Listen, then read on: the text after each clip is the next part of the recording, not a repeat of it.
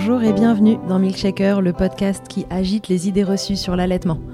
Je suis Charlotte Bergerot-Palisco, la maman d'un petit garçon de 3 ans et ostéopathe spécialisée en périnatalité. J'accompagne les femmes et les enfants à différentes étapes, dont entre autres la mise en place d'un allaitement serein, en aidant les bébés à téter correctement.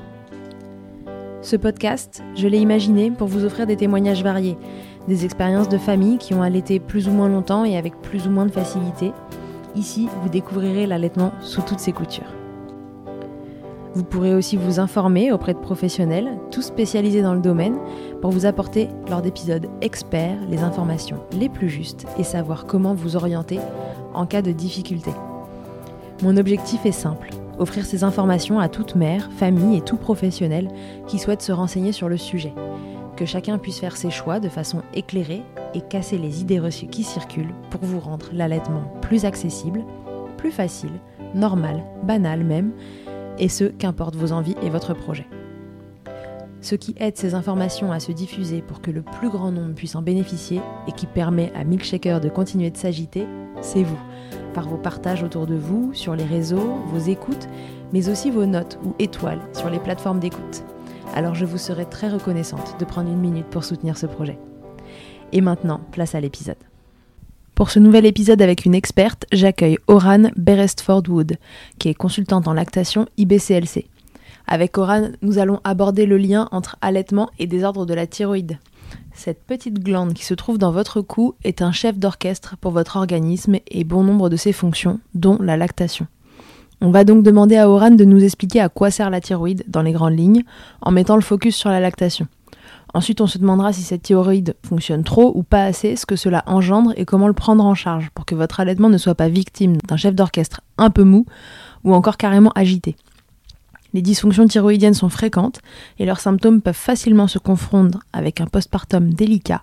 Alors comme d'habitude, le plus important, c'est d'être informé et si besoin, de consulter. Belle écoute. Salut Oran, bienvenue dans Milkshaker. Bonjour Charlotte. Alors Oran, aujourd'hui on est là pour parler hypo et hyperthyroïdie. Après euh, quelques discussions avec des mamans ou quelques échanges sur les réseaux sociaux, il m'est apparu que c'était un sujet quand même qu'il fallait traiter et qui générait d'autres questions.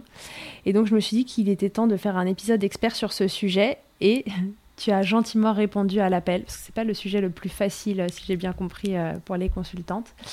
Alors euh, pour commencer, la première question que je voudrais te poser c'est Qu'est-ce que c'est que la thyroïde Pour qu'on remette un peu ça dans son contexte. Qu'est-ce que c'est que la thyroïde À quoi ça sert dans le corps de façon générale et euh, en faisant un petit focus sur euh, l'allaitement et la fonction mammaire Alors la thyroïde, il faut savoir déjà que c'est une glande au fonctionnement mhm. complexe. Voilà. Euh, pour la situer, elle est à la base du cou, entre les deux clavicules, voilà. Et euh, souvent, euh, elle est illustrée sous une forme de papillon, les ailes déployées. Donc on a des, lobes et puis on a un isthme central. Euh, la, la, thyroïde, elle est connue pour être le siège de l'adaptabilité. Elle régule. Elle va réguler les grandes fonctions de l'organisme. Alors qu'est-ce que, qu'est-ce que, enfin, lesquelles elles sont? C'est la fonction cardiaque, c'est la tension artérielle, euh, la température corporelle, etc. La, thyroïde, elle rentre en jeu dans ces grandes fonctions. Euh, donc, vous n'êtes pas sans savoir que la grossesse, l'accouchement et le postpartum, ce sont des grandes périodes de changement, de chamboulement, où les hormones ont un grand rôle. Donc, euh, ces périodes-là vont venir solliciter de manière intensive la thyroïde.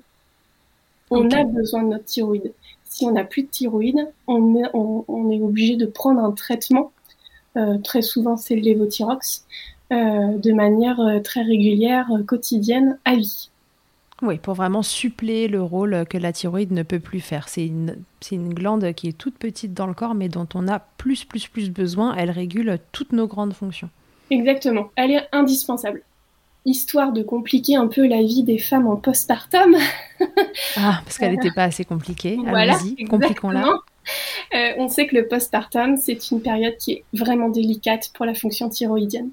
Donc on peut voir survenir à cette occasion-là des dysfonctions qui étaient inconnues jusqu'alors. Pourquoi c'est une période qui est compliquée? Justement par les variations hormonales qu'on a, euh, tu vois, des, hormones féminines Oui, exactement. Ouais, en grande partie. Le rétrocontrôle dans le corps, c'est vraiment juste pour qu'on refasse un petit, euh, un petit point là-dessus. C'est-à-dire que quand vous avez une glande qui euh, dégage des hormones dans le corps qui viennent vous réguler, en, fait, le corps, il renvoie l'information à la glande de si c'est assez ou pas assez, pour faire vraiment, euh, pour vraiment vulgariser le truc.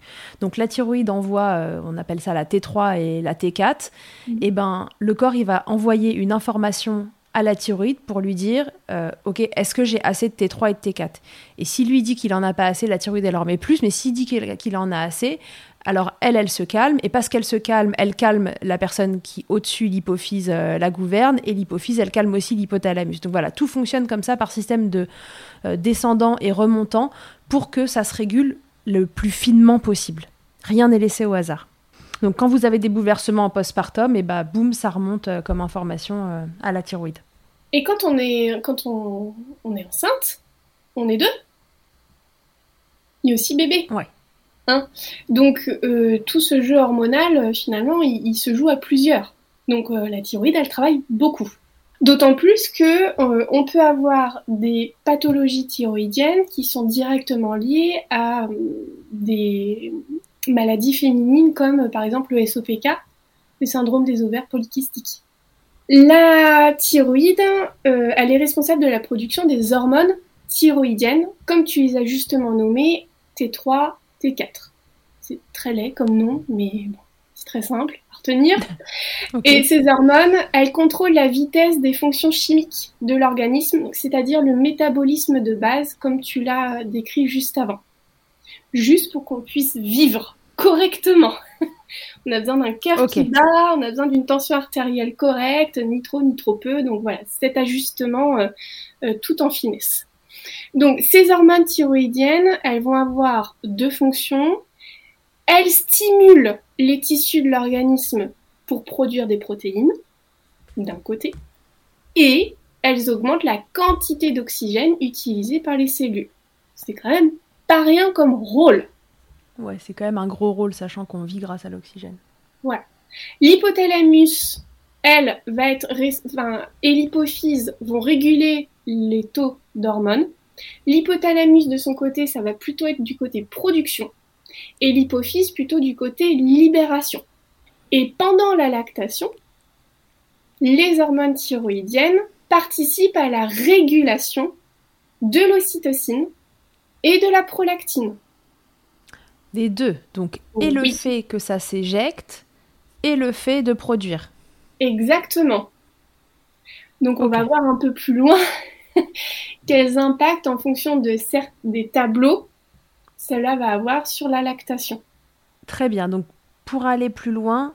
On a deux hormones thyroïdiennes qui, elles, contrôlent le métabolisme de base notamment la régulation du taux hormonal, et pour l'allaitement, plus particulièrement du côté de l'ocytocine et de la prolactine.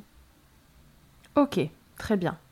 Donc en gros, ça va jouer un grand rôle, quoi. C'est ça le spoiler. Donc du coup, si j'ai un dysfonctionnement de la thyroïde, ce qui nous intéresse, qu'est-ce que ça va donner comme symptôme? Commençons peut-être par l'hyperthyroïdie, donc c'est quand là la thyroïde fonctionne finalement trop par rapport aux besoins. Qu'est-ce que mhm. ça va donner euh, comme symptômes, euh, que ce soit généraux ou que ce soit sur l'allaitement? Alors, donc on a le tableau hyperthyroïde, euh, hyperthyroïdie, et on a aussi donc à l'inverse le deuxième tableau qui est l'hypothyroïdie. Je reviens juste sur les deux parce qu'il faut savoir qu'on a très peu de données en matière de dysfonctionnement thyroïdien et lactation c'est pas parce qu'on a peu de données que ça n'existe pas. Attention, c'est juste que ce n'est pas étudié. Donc, dans la littérature scientifique, on n'a pas beaucoup euh, de, d'écrits sur lesquels s'appuyer. Ça ne veut pas dire que ça n'existe pas. Hein. Je, précise bien pour les mamans parce que c'est, euh, ce sont des tableaux quand même qui sont délicats à dépister et donc les mamans elles peuvent être rapidement euh, incomprises ou, ou, peu considérées. Mais euh, non, euh, je, tiens à les rassurer. Elles ne. Elles, euh, leur sais pas parce que c'est pas étudié qu'il n'y a rien, ouais. Exactement. par exemple, mon métier n'existerait pas. Exactement. Il n'est pas très étudié, mais il existe bien et je vous promets, on fait des choses bien. c'est ça. Alors, euh, j'ai un peu plus de données sur les hypothyroïdies que l'hyperthyroïdie, mais je vais quand même vous présenter euh, le peu de données que j'ai. Alors, vous verrez que je vais faire le parallèle avec une espèce animale, le rat, notamment mhm. la rate, parce que c'est dans une étude que j'ai pu relire pour préparer le podcast, c'est l'animal qui a été étudié pour pouvoir mettre en lumière les dysfonctions en lien avec l'hyperthyroïdie. Donc, l'hyperthyroïdie, ça veut dire que la thyroïde produit un excès d'hormones thyroïdiennes. Hyper, c'est trop. Au niveau des symptômes, on peut observer une accélération de la majorité des fonctions de l'organisme. Alors, le rythme cardiaque, le métabolisme, donc du coup, on maigrit, euh, mais aussi au niveau euh, émotionnelle, une anxiété, voire une fatigue chronique. L'hyperthyroïdie, euh, ça vous pompe. Or, quelle période... En fait, vous êtes en sur-régime. C'est comme si vous pédaliez, euh, vous savez, euh, dans le vide, quoi. C'est-à-dire que votre vélo, il est obligé, enfin, vous êtes obligé de plus pédaler que ce qu'il faut, quoi. C'est ça ouais. Ou alors, c'est comme quand tu as la pédale sur l'accélérateur, mais tu débrailles pas. Ah oui, d'accord. Ouais, ça, c'est une, une belle image mais euh, je vais faire le parallèle avec une période dans la vie d'une femme où on est un peu en sur-régime aussi, sans avoir beaucoup de ressources. Le postpartum, par exemple. Oui, donc là, c'est là que tu commences à nous expliquer que ça va pas être facile à, diagnostiquer nécessairement si ça arrive en postpartum, c'est ça?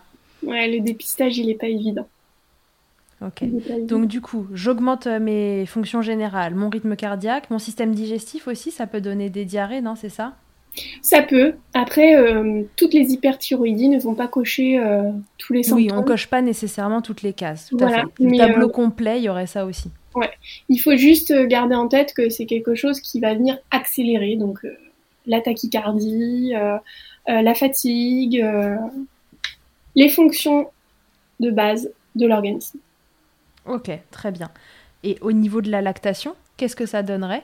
Et donc au niveau de la lactation, c'est là où euh, je vais faire parallèle avec les rats, parce que c'est euh, les données que j'ai pu relever.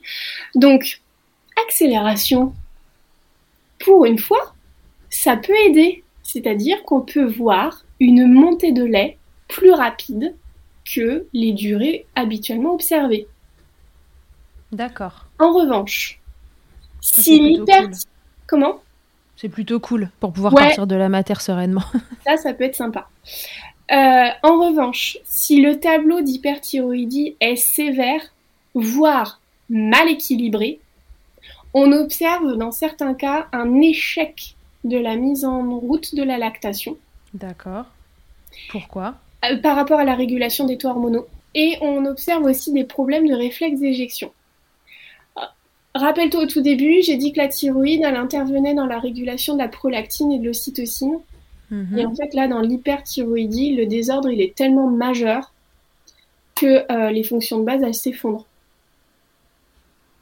D'accord. Voilà. Donc, euh, si on a, enfin, on, peut observer des échecs de lactation, et du coup, par effet domino, on peut aussi observer euh, des difficultés dans la mise en route, dans la mise en œuvre du lien d'attachement avec son bébé. Ça, c'est ce qui a été observé chez les rats. D'accord, oui. Une autre étude nous a montré que euh, chez des mamans qui venaient de donner naissance, avec un mauvais contrôle de leur hyperthyroïdie, donc des mamans qui étaient connues pour avoir une hyperthyroïdie, mais qui étaient toujours euh, en déséquilibre, c'est-à-dire qu'elles étaient traitées, mais le traitement n'était pas suffisamment euh, efficace pour stabiliser le tableau. Là, on a observé une inhibition de la lactation, voire même euh, des grandes difficultés au niveau des volumes produits de colostrum. D'accord. Et on a vu aussi un échec de la mise en œuvre des stratégies habituelles pour augmenter les lactations. Pour augmenter le Ok, très bien. Alors donc du coup, ça peut un peu donner les deux extrêmes. C'est-à-dire qu'à la fois, tu peux avoir une lactation qui se met euh, assez rapidement en route. Euh, tu te dis, oh tiens, bah, c'est cool, c'est arrivé plus vite que prévu. Et à la fois, ça peut tout te mettre en vrac. C'est fonction de l'intensité du dérèglement, c'est ça? Exactement. De toute façon, ce qu'on va observer là, euh, ce qu'on va entendre euh, au travers euh, du podcast, c'est que la pathologie, si elle est mal équilibrée, c'est ça le plus gros problème. Une hyperthyroïdie qui est bien équilibrée, mais qui varie un petit peu la fin de grossesse, juste après la naissance, à cause des hormones de la période, va générer cette rapidité de lactation. Mais il n'empêche que le tableau, il est quand même plutôt stable par contre, on a des tableaux qui ne sont pas du tout équilibrés et c'est là où pour l'allaitement, c'est vraiment très compliqué, voire impossible.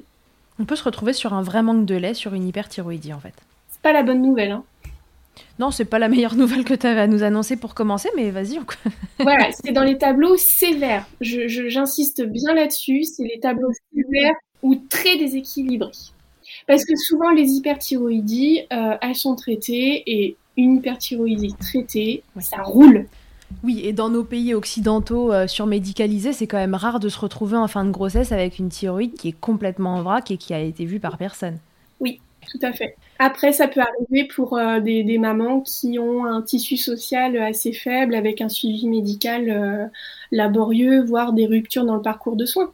Oui, oui, ça peut arriver, tout à fait. Je pense qu'en maternité, nous, moi je travaille en cabinet libéral, ça va pas être le tout venant. Mais en maternité, où l'accueil est beaucoup plus euh, pluriel, ça peut être des, cas rencontrés. Donc ça, c'était pour l'hyperthyroïdie. Petit dérèglement, ça se stabilise, mais il y a juste des petites variations. Ça peut donner une petite accélération de la montée de lait. Euh, par contre, euh, voilà, si tableau trop déséquilibré, à l'inverse, ça va venir inhiber les fonctions mammaires. Du coup, par rapport au traitement pour l'hyperthyroïdie, il faut savoir que l'utilisation pendant l'allaitement est possible. Le risque est très bas parce qu'en fait, la quantité ingérée via le lait maternel est très faible. Ok, donc le principal traitement, c'est le lévothyrox. Hein. Euh, pardon, sur l'hyperthyroïdie. Qu'est-ce que c'est le principal traitement Le Propilex, euh... Par contre, si on a un tableau déréglé, un traitement qui est plus important que les dosages habituels, là, ça nécessite quand même une surveillance du côté du bébé, avec parfois des, des prises de sang pour avoir les dosages sanguins des T3 T4 de l'enfant. De l'enfant, ok, oui, pour être sûr que lui ne soit pas impacté par cette prise euh, d'abaisseur d'hormones, quoi, c'est ça Donc du coup, moi, si je suis une maman allaitante, que j'ai une hyperthyroïdie et que je suis traitée par du Propilex, je ne dois en aucun cas m'inquiéter de euh, ce que euh, ça peut faire sur mon bébé. Si c'est un, un, dosage important, ça peut nécessiter des prises de sang, mais c'est sur le principe un traitement qui est compatible avec l'allaitement. dans le temps, il n'y a aucun problème. Oui, l'utilisation est possible et euh, il y a eu plusieurs études de menées, dont euh, sur des allaitements longs, avec des bébés qui ont été euh, dosés à plusieurs mois différents tout au long de l'allaitement et où on avait un équilibre tout à fait normal des dosages des hormones thyroïdiennes. Ok, bon bah super, c'est rassurant du coup. Et alors si à l'inverse, j'ai une hypothyroïdie, j'ai un tableau d'hypothyroïdie, qu'est-ce que ça va donner sur le plan général et plus particulièrement sur les hormones, euh, sur la fonction mammaire, pardon? Donc l'hypothyroïdie, à l'inverse de l'hyperthyroïdie, c'est l'incapacité de la glande thyroïde à produire suffisamment d'hormones. Et à nouveau, ce dysfonctionnement-là retentit sur toutes les grandes fonctions de l'organisme. Donc on peut observer aussi une grande fatigue. Oui, parce que d'un côté comme de l'autre, sur ou sous régime, ça dépend comment on réagit aussi. On peut retrouver une perte d'appétit. On peut retrouver également un état dépressif. Ça, c'est les symptômes les plus courants. Mais on peut voir également une intolérance au froid, la peau sèche, l'amincissement des cheveux. Or, ces symptômes-là on peut également les retrouver durant la période postnatale. Donc, on a une plus grande confusion entre le tableau thyroïdien et le postpartum pour bien différencier l'un de l'autre et savoir en fait à quoi sont dues les difficultés d'allaitement. Ok, donc c'est là que ça se complique. C'est là que ça se complique. Cette hypothyroïdie, euh, elle a un impact sur la production de lait. Et là, c'est plutôt côté réduction de la production. C'est moche. Surtout que des fois, on observe la baisse de lactation avant les signes d'hypothyroïdie. C'est-à-dire que la baisse de lactation précède elle intervient avant. Et donc, c'est dans les diagnostics différentiels, on passe régulièrement à côté. Spontanément, quand il y a une baisse de lactation, on va pas penser à thyroïde. Bien sûr, et puis surtout que tu vois, tu as une maman qui arrive, qui dit oh là là, j'ai l'impression d'avoir moins de lait, etc. Euh, et qui te dit euh, et puis j'ai pas le moral en ce moment, je suis fatiguée, euh, j'ai pas trop d'appétit. Bon, c'est vrai que de prime abord, tu te dis bon bah voilà, elle est en plein postpartum, elle est pas en forme. Est-ce que cette maman va bien? Est-ce qu'il y a eu quelque chose avant qui l'a perturbée? Et tu te dis bah tu te jettes pas tout de suite sur la thyroïde quoi. Mm. Or, la thyroïde, enfin les fonctions thyroïdiennes devraient faire partie des diagnostics différentiels dans les difficultés de lactation. Que ça soit du côté de la production, parce qu'on a vu que ça pouvait avoir un impact sur le volume de lait produit, mais aussi mhm. sur les difficultés d'obtention du lait, parce que étant donné que euh, la glande thyroïde a un impact sur l'ocytocine, elle peut avoir un impact sur le réflexe d'éjection du lait. Et donc on peut avoir une lactation qui tient la route, et en fait un bébé qui n'arrive pas à obtenir tout le lait dont il a besoin. D'accord. Et là, on a l'émotionnel qui intervient. Parce que la mère, si vous lui dites, mais en fait, c'est parce que vous n'arrivez pas à éjecter suffisamment correctement le lait, elle va se dire ah mais mon dieu c'est de ma faute si mon fils ou ma fille ne prend pas assez de poids, s'il a faim, si machin, si bidule. Hum, hum, hum. Ouais donc là c'est hyper difficile en fait. Mais c'est délicat. Plus difficile. oui, disons ça. C'est délicat de faire le ce qu'on appelle du diagnostic différentiel hein, dans le dans la santé, de savoir euh, voilà quels sont ces symptômes et à quoi ça doit me faire penser, quelles sont les choses que je dois éliminer pour me dire que voilà il y a juste une lactation à relancer et une maman à requinquer euh, qui ira mieux dans trois semaines quoi. Mhm. Après, ça fait partie aussi de la consultation euh, chez, chez, chez, la consultante. Hein. L'anamnèse, elle sert pas à rien hein. quand on vient questionner la maman sur ses antécédents médicaux, voire familiaux, bah, c'est parce que, a priori, ça peut nous donner des informations intéressantes. Parce qu'il y a une notion de génétique dans la thyroïde On peut, oui. On sait que la prévalence est plutôt sur la population féminine. Dommage. Hein, voilà, une chose de plus. Euh, et donc parfois on peut observer dans des familles que bah voilà, de mère en fille, on observe des désordres thyroïdiens. Ça peut éventuellement nous mettre un peu la puce à l'oreille. Ou alors une maman qui se présente et qui nous dit euh, dans mes antécédents, moi je suis connue pour avoir des nodules thyroïdiens, il n'y a pas de dérèglement jusqu'à présent, j'ai pas eu besoin d'être opérée. Ah oui, mais quand même, on sait que. J'ai une petite question à propos de l'hyperthyroïdie, si on revient dessus. Dans un premier temps, tu nous as dit ça peut accélérer la montée de lait. Est-ce que ça peut aussi, euh, tu vois, sur un truc euh, bon, pas, trop, bah, pas trop mal équilibré, créer une hyperlactation du coup? Je ne sais pas. En tout cas, je n'ai pas trouvé euh, cette information-là. Je ne sais pas. Je sais que il faut garder en tête que sur les hyperlactations, il faut penser quand même thyroïde. Voilà, tout simplement. Alors, je, dis que je ne sais pas parce que euh, pour préparer, je n'ai pas trouvé d'éléments sur, sur euh, l'hyperlactation en lien avec la thyroïde. Ça existe peut-être, hein, mais je j'en ai pas pour aujourd'hui. En revanche, euh, si on reprend la base que la thyroïde, elle, elle a une part de responsabilité au niveau euh, de la régulation de l'ocytocine et de la prolactine, dans les hyperlactations, on a forcément euh, un rôle clé de la prolactine. Donc de mhm. manière logique, il y a un lien de cause à effet. Après, dans quelle proportion, dans quel tableau spécifiquement, etc., je sais pas. Mais moi, je pense que dans les voilà, dans les tableaux d'hyperlactation, alors hyperlactation, c'est pareil. Hein, qu'est-ce qu'on met derrière le mot hyperlactation? Ouais, ouais. Hein, parce que bien étiqueter euh, rapidement hyperlactation, c'est facile. Euh, mais dans les vrais tableaux d'hyperlactation, comme j'ai déjà pu en voir en cabinet, euh, on peut observer des, dysfonctions thyroïdiennes. Ok, donc à production de lait qui soit finalement trop intense ou pas assez, ou il y a quand même cette question à se poser de est-ce qu'il y a un dérèglement thyroïdien qui impacterait la fonction de la prolactine et de l'ocytocine. L'hyperthyroïdie, on est dans l'accélération des fonctions de l'organisme. Notre corps, il n'est pas prévu pour produire une quantité de lait disponible comme si on avait quatre enfants, alors qu'il n'y en a qu'un qui dort sur nos genoux. Qu'est-ce qui fait qu'à un moment donné, la machine s'emballe? Mm-hmm. Et là, euh, on, est à distance de la montée de lait. Hein. Oui, oui, on parle pas de, des seins qui explosent à J3, quoi. Ok, très bien. Donc ça, ça nous donne déjà pas mal d'infos. Si on comprend bien de ce que tu nous dis, si le dérèglement il est connu avant la grossesse ou pendant la grossesse, que c'est suivi, finalement. Ah non, tu nous as pas parlé du traitement des, des hypothyroïdies, pardon. Pour la, les hypothyroïdies, on va plutôt être sur de la, du lévothyrox. Tout simplement. Donc, euh, qui est euh, mettre des hormones dans l'organisme, quoi. Ouais. L'aspect un petit peu plus négatif, c'est qu'une hypothyroïdie non traitée pendant la grossesse, on peut avoir des conséquences euh, sur le bébé. Il peut y avoir une altération de l'état général de l'enfant à la naissance. Ça peut rendre l'allaitement plus difficile. En plus des difficultés de lactation liées à cette hypothyroïdie-là. Hum, hum, hum. Oui, parce que du coup, le bébé, lui aussi, va être en sous-régime, c'est ça? Bah, C'est-à-dire qu'au niveau du développement embryonnaire, on peut rencontrer quelques difficultés. On peut par exemple avoir euh, un retard de croissance, euh, on peut avoir euh, une naissance prématurée, on peut avoir un bébé né à terme mais de petits poids.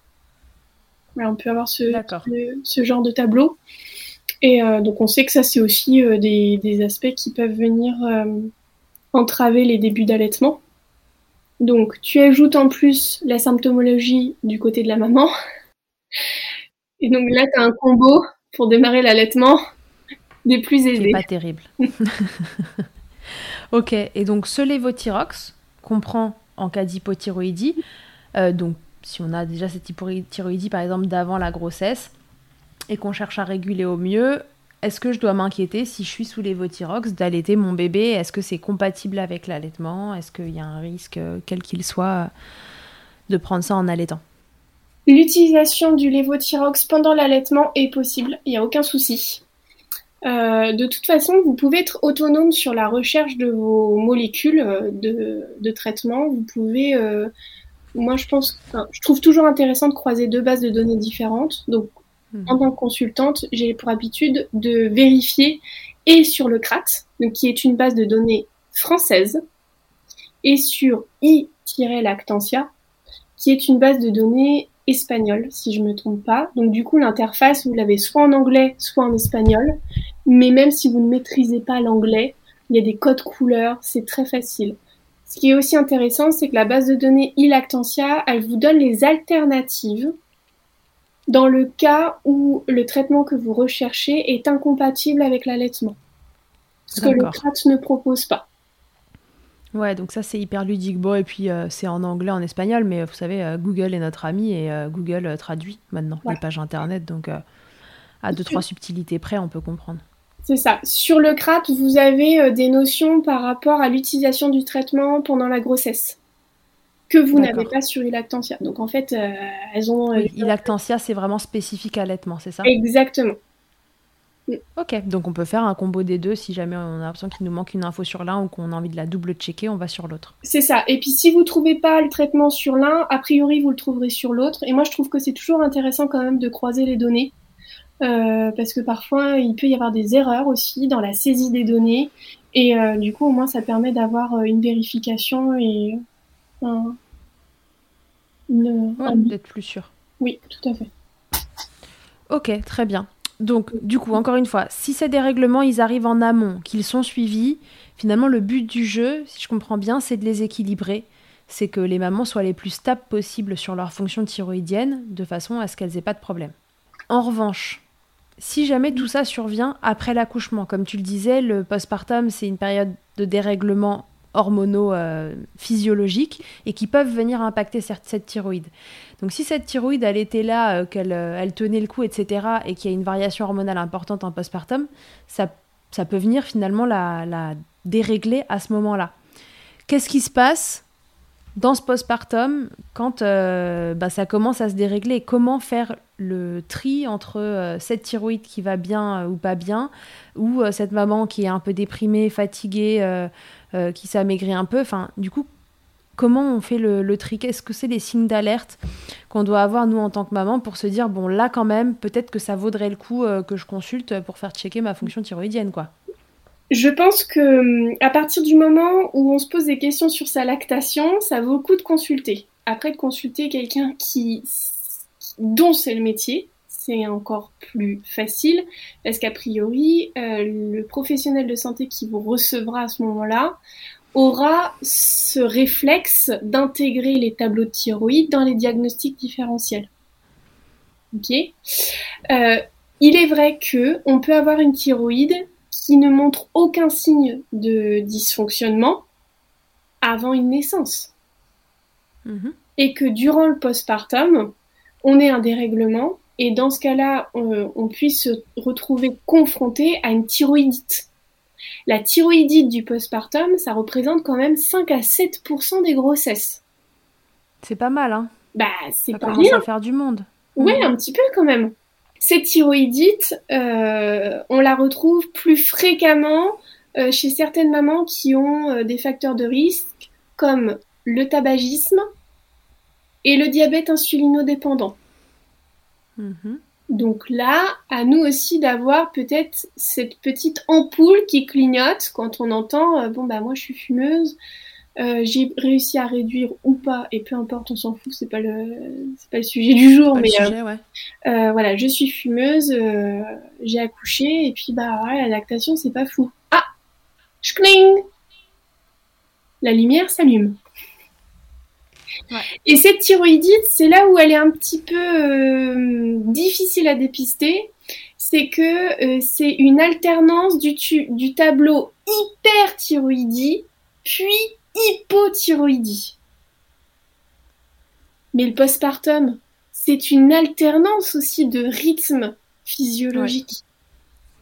Donc, il n'y a pas de secret. Il faut et inclure le dysfonctionnement thyroïdien dans les diagnostics différentiels il faut suivre cette maman. Hmm. Il faut la recevoir et il faut regarder ça de près. De manière à pouvoir proposer la meilleure solution possible au moment adéquat. Parce que euh, une lactation qui qui, qui, qui est pas top, mais c'est pas la cata non plus, c'est le tableau un petit peu vicieux. Euh, on pourrait tenté euh, de donner des galactogènes, de rebooster, de machin, de bidule. Mais si on n'a pas traité l'origine du trouble, ça sert à rien. Et donc là, j'adore sortir mon exemple de la voiture. Alors, vas-y, l'exemple de la voiture. La voiture d'Oran. Voilà. Changer les roues s'il n'y a pas de moteur, ça sert à rien. Ça roule toujours pas. Bah, va falloir la pousser, quoi. ouais. Mais à un moment donné, tu la pousseras plus parce que tu seras trop. Exactement. Donc, si les galactogènes, ce sont les roues, et que la lactation, c'est le moteur, ah, je change les roues. Oh, trop bien, je suis ravie. Mais que ma bagnole, elle a toujours pas de moteur, bah, je peux toujours essayer d'appuyer sur la pédale d'accélérateur. Ça ne marchera pas. Ça ne marchera pas. Donc, euh, là, c'est vraiment le travail du professionnel de santé c'est de poser les bonnes questions, c'est d'avoir euh, en tête euh, tous l'étendue des possibles et c'est de pouvoir offrir un suivi euh, rapproché. Parce que qui dit problème de lactation dit a priori problème de prise de poids du côté du bébé. Donc généralement, de toute façon, on laisse pas dans la nature cette diade là en mode freestyle et merci à dans un mois. Oui, et donc là, on dit souvent, euh, si jamais la lactation n'est pas bonne, regardez côté bébé comment il t'aide, puisque bah, le sein est une glande, si on lui demande de produire, il produit, si on lui demande pas bien, il produit pas bien, si on lui demande pas, il produit pas. Euh, en amont de ce sein, il y a une autre glande euh, qui gère la glande du sein, et donc voilà, si on lui demande correctement, mais que là-haut ça répond pas, pour d'autres raisons, alors on peut avoir le même problème. Et puis alors après, tu peux aussi avoir euh, un bébé qui t'aide pas bien et un problème de thyroïde. On a le droit de cumuler les problèmes. oui, ah bah, parce que c'est comme les millefeuilles, à plusieurs étages. et donc euh, il y a beaucoup de crème. Mais là, ça peut être compliqué. Hein. C'est des allaitements euh, qui sont on peut rattraper, mais il faut, il faut être rattrapé au bon moment par les bonnes stratégies. Et bah, des fois, c'est trop tard. Donc encore une fois, en tant que maman, la première question que je me pose, c'est j'ai l'impression que c'est trop ou j'ai l'impression que c'est pas assez. Déjà, je consulte. Le, le postpartum, c'est une, période inconnue à vivre. Chaque bébé, chaque maman euh, va vivre son propre postpartum j'ai deux enfants, j'ai vécu deux postpartums différents. En revanche, je pense que si on offre un espace suffisamment sécure pour la maman pour qu'elle puisse se poser, elle peut nous donner beaucoup d'indications aussi. Je suis épuisée, mais quand même, j'ai l'impression qu'il y a un truc qui cloche. Combien de mamans vont être prises en compte là-dedans? Hmm. Oui, bah madame, vous venez d'accoucher. Oui, certes, mais elle nous dit quand même il y a un truc qui cloche. Elle est bien consciente que la période est fatigante, et il y a un petit truc en plus. Donc quel crédit on accorde aussi au dire des mamans dans ce qu'elles viennent nous donner comme information sur leur propre vécu? Ok, oui, donc comme toujours, il faut être à l'écoute. Oui. Plus, plus de cette maman qui donne un signe de plus. C'est pas, euh, c'est pas juste euh, je suis fatiguée, euh, voilà, c'est pas facile de s'adapter. C'est quand même. ouais, cette maman, c'est. C'est ce qu'on appelle le, l'infra-langage, en fait, d'ailleurs. Hein. C'est, c'est ces signes qu'on peut ressentir plus, que, plus qu'entendre, finalement. Mm. Voilà. Et euh, pour moi, ça, ça fait partie de l'anamnèse de la consultante. Ça fait partie du dossier et c'est, euh, ça doit être considéré. Ça doit absolument être considéré. La thyroïdite du postpartum, ça intervient à quel moment dans le postpartum? Est-ce qu'il y a un laps de temps, tu sais, dans lequel euh, c'est le plus souvent que ça se déclenche? C'est dans les suites de la naissance. Après, on, L'hyperthyroïdie intervient souvent en premier lieu, enfin les mm. symptômes d'hyperthyroïdie, et donc euh, on peut passer à côté parce que ça peut être dans les premiers jours. Euh, il y a des professionnels aussi, euh, j'ai lu dans les études, qui décident d'attendre que la période d'hyperthyroïdie passe avant de traiter le tableau d'hypothyroïdie. Ça, ça va mm. dépendre aussi du professionnel qui va qui va prescrire, mais c'est vraiment dans les premiers jours, premières semaines. D'accord, ok, oui, donc c'est pas, euh, je sais pas moi, six mois après, euh, j'ai une baisse de lactation, là on n'est plus dans des thyroïdites euh, du postpartum. Mais ça veut pas dire qu'il n'y a, pas un dysfonctionnement thyroïdien quand même. Tout à fait, mais c'est pas la même pathologie. Ok, très bien. Donc du coup, qui je consulte en premier lieu? La consultante ou l'endocrino? Ça dépend. Antécédent, pas d'antécédent. Consultante sur place, pas de consultante sur place. Enfin, idéalement, faudrait consulter les deux, quoi. Alors, il, faut pas se leurrer. Hein. Enfin, moi, j'habite dans la Nièvre, on est en Bourgogne. Pour avoir un rendez-vous, même en urgence chez l'endocrinologue, il faut plusieurs mois. Ah oui. Ben oui. Oui, mais ceci dit, ça, un médecin généraliste est peut-être capable de s'en charger, non? Alors, le médecin généraliste, il peut très bien au moins prescrire le bilan sanguin. Bah oui, histoire qu'on sache où est-ce qu'on va. Voilà, si la maman, elle arrive en premier lieu chez la consultante, euh, la consultante, elle peut très bien se mettre en lien avec la sage-femme ou le médecin traitant, au moins pour déjà démarrer, ne serait-ce que euh, les examens euh, de contrôle. Mais c'est là où c'est difficile, c'est que les premières prises de sang peuvent être subnormales. Donc les résultats, ils sont dans la norme. Ouais, subnormal, ça veut dire presque normal. Voilà. Mais euh, vu que c'est du postpartum, c'est un poil au-dessus, un poil au-dessous, on se dit oui, bon, elle vient d'accoucher. Euh, voilà. Allez. Ça inquiète personne. Exactement. C'est pour ça que le suivi est important. Parce que c'est aussi la comparaison entre les différents résultats qui vont nous permettre de voir une évolution d'un côté ou de l'autre. Mais ça, à la rigueur, ça, ça peut être euh, voilà du, travail conjoint hein, en réseau. Généralement, les mamans qui ont déjà des antécédents, euh, elles, elles accéderont plus facilement à un suivi avec un endocrinologue. Euh, nous, euh, de prime abord, démarrer par l'endocrinologue, enfin, sur notre territoire, c'est impossible. Oui, ceci dit, je crois pas que ce soit hyper facile à Paris non plus. Hein.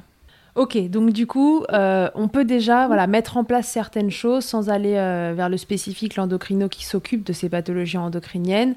Euh, il y a des choses à faire, les médecins généralistes savent aussi prendre en charge ce genre de choses jusqu'à un certain point et seront réorientés, et puis peut-être d'ailleurs seront cette passerelle pour arriver plus facilement à un, endocrinologue s'il y a besoin. Mm. Ok, donc et puis, on, reste quand même sur la lactation et le, professionnel de la lactation humaine, c'est la consultante. C'est pas l'endocrinologue quand même. Mm, mm. Oui, oui, bien sûr, c'est pour ça, c'est euh, de façon conjointe. Oui, pour moi, il euh, n'y a pas euh, l'un prioritaire par rapport à l'autre, mais C'est mon point de vue. Hein. Non, non, mais c'est des deux côtés, puisque de toute façon, la maman, bon là en l'occurrence on est dans Milkshaker, donc on parle d'allaitement, là elle vient sur une problématique d'allaitement. Le reste sera là aussi, mais ce qui l'amène, c'est ça. Après, si dans le meilleur des mondes, l'endocrino, le médecin, etc., peuvent dire euh, et du coup euh, vous allaitez? Ah bah votre allaitement ça se passe bien. Ah bah justement pas terrible. Euh, je manque un peu de lait et tout. Ah bah allez consulter une consultante. Voilà ça c'est dans le meilleur des mondes. Ah ouais ce serait génial. Et comme le meilleur des mondes n'existe pas encore. Mais ça va venir ça va venir. Ça va venir. Donc du coup très bien. Donc dans le meilleur des mondes encore une fois vous avez accès à, ces deux spécialités. La consultante en lactation qui va suivre le dossier côté lactation et vous donner aussi, on va en parler après, les tips pour euh, vous accompagner en attendant de régler le fond de l'histoire. Et vous avez accès à la partie médicale, l'endocrino, le médecin généraliste ou quiconque qui s'y connaît assez pour vous suivre et qui pourra essayer de régler ce problème, euh, le problème d'origine. Donc une fois que ça c'est dit, qu'est-ce que je peux faire en tant que, enfin, qu'est-ce que tu peux faire plutôt en tant que consultante pour accompagner ces mamans qui sont dans, un, dans une problématique euh, probable d'hypo ou d'hyperthyroïdie? Est-ce que, bon, là j'ai l'impression que dans les deux cas finalement, ce qui prédomine c'est euh, le, manque de lait dans l'hypothyroïdie et peut-être l'hyperthyroïdie dans l'hyperlactation, mais bon, on ne sait pas trop, on n'a pas de données là-dessus. Et problème de réflexe d'éjection du lait dans l'hyperthyroïdie. Et les problèmes de réflexe d'éjection du lait. Ok, donc du coup, est-ce que tu peux... Donc en cas d'hypothyroïdie, en cas d'hyperthyroïdie, qu'est-ce que c'est l'accompagnement de la consultante? Quels sont les premiers tips qu'on peut déjà euh, conseiller aux mamans pour les accompagner et pas foutre l'allaitement en l'air? Alors, je le redis et j'insiste, la priorité, c'est d'équilibrer le tableau. Bien sûr. Voilà, vraiment, vraiment, vraiment. Oui, on joue pas aux petits chimistes euh, à prendre des galactogènes et des machins euh, si on a la thyroïde complètement à côté de la plaque. Hein. non, ça, ça servira à rien. Ça n'aura pas le résultat escompté. la thyroïde, elle est plus forte que que je sais pas qui, que le fenouil. fenouil. thyroïde, fenouil, la thyroïde, elle lui met un chaos au fenouil. voilà. Après, évidemment que voilà, quelques stratégies euh, en matière d'allaitement peuvent être proposées. Alors, euh, bah, déjà au niveau du réflexe d'éjection, hein, le spray nasal d'ocytocine, par exemple. Qu'est-ce que c'est que ça? J'ai jamais entendu parler. T'as jamais entendu parler?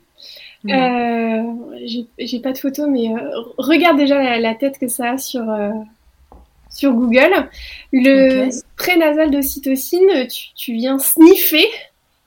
Génial. Une dose d'ocytocine. du coup, par capillarité, ça passe dans le système sanguin. Ok. Donc ça te fait un petit euh, un, shoot. Un shoot d'amour. Un shoot d'ocytocine. Voilà. Génial. Euh, tu peux aussi amorcer le réflexe d'éjection avant la mise au sein. Mhm. Avec un massage approprié. Euh, le massage avant la tétée du tissu mammaire, ça facilite aussi l'obtention du lait hein, par le bébé. La compression mammaire pendant la tétée. Ça peut faciliter euh, l'expression et, contrecarrer en partie euh, ces difficultés-là. Donc voilà, là c'est vraiment de manière à pouvoir augmenter l'obtention du lait du bébé au sein. D'accord. Et les galactogènes, oui, quand même, si le traitement, c'est bon. Ok. Voilà. D'accord. La forme. Les galactogènes, rappelle-nous. Les oléagineux. Mhm. Euh, le fenouil. Voilà, le fenouil, fenugrec, chardon, chardon béni. Euh, tu as aussi euh, en homéopathie éventuellement. Mhm. Alors là, plutôt te rapprocher d'une sage-femme pour qu'elle puisse elle prescrire ce qu'il faut. Même si tu peux y accéder sans prescription, tu as les pharmaciens qui peuvent tout à fait répondre à ça. Euh, la levure de germe de blé, l'infusion aussi de feuilles de sureau. Tu peux faire aussi des, des mélanges avec euh, fenouil ali, euh, galéga et puis euh, fenugrec. Enfin voilà, tu peux mhm. faire de mix. Euh, et puis je pense que les, les, galactogènes, ça se développe bien aussi sur le marché actuellement. Ouais, je vous remettrai au passage la recette de la soupe magique là de, de Bérangère dans l'épisode sur la lactation induite, maman qui est partie au Maroc pour adopter ses enfants. Euh, et euh, là-bas, on lui faisait la, soupe magique euh, galactogène. Alors je vous le remettrai, c'est l'occasion. eh oui, c'est très très bien. les, de toute façon, hein, les infusions, les plantes, c'est bien nos grands-mères, nos arrière-grands-mères qui nous ont transmis ces, informations-là. Hein. Tout à fait. Les soupes, les tisanes, il faut y aller. c'est dans les meilleurs pots qu'on fait les meilleures soupes. Ok, donc ça, donc en cas de baisse de lactation, finalement, euh, qu'importe le tableau d'hyper ou d'hypo, si on a une baisse de lactation, ça peut être euh, euh, c'est, galactogène, mais encore une fois, bien garder en tête qu'il faut régler le tableau général. Oui, et on n'oublie pas bébé. Hein. Et on n'oublie pas bébé. bébé. comment ça va? Parce que des fois, on peut être focus sur la maman, mhm. et on passe à côté aussi de difficultés du côté du bébé. Donc on s'assure que. Tu veux dire au niveau de sa sution, est-ce bah, qu'il ouais, correctement pas? euh, Voilà, et puis comment il est né, euh, quel est l'impact des pratiques périnatales, euh, quel est le, tableau général, hein, l'état général de ce bébé. Ok, très bien. Quand on allait, on allait en, en, duo. Donc, même si la thyroïde de maman est en vrac, ça vaut le coup de checker quand même du côté de bébé. Ok, tout à fait. Très bien. Donc, si on veut résumer, euh, l'hypo et l'hyperthyroïdie, c'est un peu galère en fait, hein avec l'allaitement. Si c'est bien stabilisé, c'est pas un souci, mais si pas stabilisé ou qu'on le sait pas, ou ce dérèglement qui intervient dans un postpartum qui est déjà une période un peu particulière, et vu les signes et symptômes que donnent l'hypo et l'hyperthyroïdie, on peut finalement assez facilement passer à côté.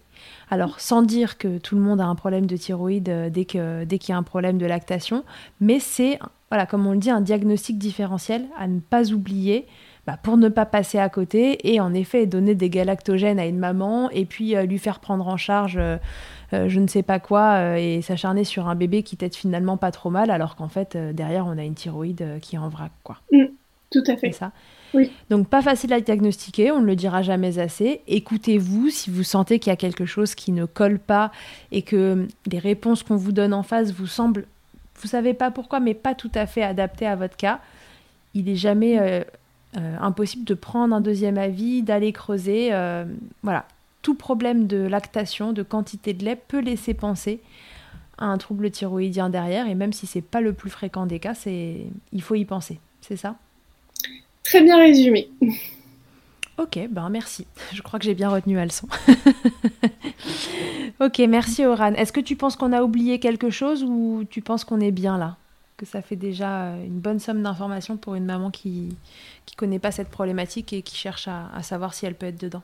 Moi, je pense que c'est une bonne sensibilisation puisqu'on n'est pas médecin. Donc, euh, ça ne sert à rien de rentrer dans les détails de savoir que ça existe, qu'éventuellement ça peut se présenter sous tel et tel tableau, bah, ça reste des informations qui sont utiles dans notre vie de maman ou pour dépanner une cousine, une amie, euh, et puis peut-être pour euh, sensibiliser aussi notre médecin ou notre consultante. Ok, super. Eh ben écoute, merci beaucoup d'avoir répondu euh, à ces questions. je pense que voilà, c'était important de, faire cet épisode-là. Moi, je suis, là depuis le début de Milkshaker pour dire, voilà, c'est euh, réfléchissez si jamais euh, il y a un manque de lait, si jamais il y a quelque chose qui cloche, il faut réfléchir, succion, est-ce que c'est ok, est-ce que la demande elle est ok. Parfois la demande elle peut être ok, mais derrière il y a un dérèglement de notre côté. Et encore une fois la période de périnatalité c'est tellement une période sensible à tous les niveaux que notre système neurologique est impacté, le système neurologique gouverne le système hormonal aussi et donc voilà c'est très important d'aller euh, réfléchir à en amont qu'est-ce qui a pu se dérégler euh, en notre sein pour, euh, pour que ça se passe pas bien. Donc euh, voilà, c'est un, un diagnostic différentiel. Il y a plein de choses, je pense, qui peuvent aider, mais évidemment, on s'y intéresse du côté médical pour réguler ça au plus vite et pour stabiliser le plus vite possible parce que si on est déprimé, qu'on manque d'appétit, qu'on est au bout du rouleau et qu'en fait on a la thyroïde complètement à côté, bah voilà, autant le prendre en charge et pas rester dans le mal sans même parler d'allaitement quoi. Tout à fait. Ok, et eh bah, très bien. Culpabiliser, c'est pas parce que notre thyroïde marche mal que c'est de notre faute. Oui, bien sûr, évidemment, c'est jamais de votre faute. Merci beaucoup Oran d'avoir répondu à ces questions-là. Et puis bah, à tous et à toutes, j'espère que ça vous aura aidé. Et je vous dis à très bientôt dans Milkshaker. Au revoir que ce soit votre première écoute ou que Milkshaker vous accompagne régulièrement, merci beaucoup d'avoir écouté cet épisode. Si vous aimez ce podcast, je vous rappelle que vous pouvez donc le noter, vous abonner sur votre plateforme d'écoute et on peut se retrouver sur les réseaux at Milkshaker Podcast pour échanger ensemble.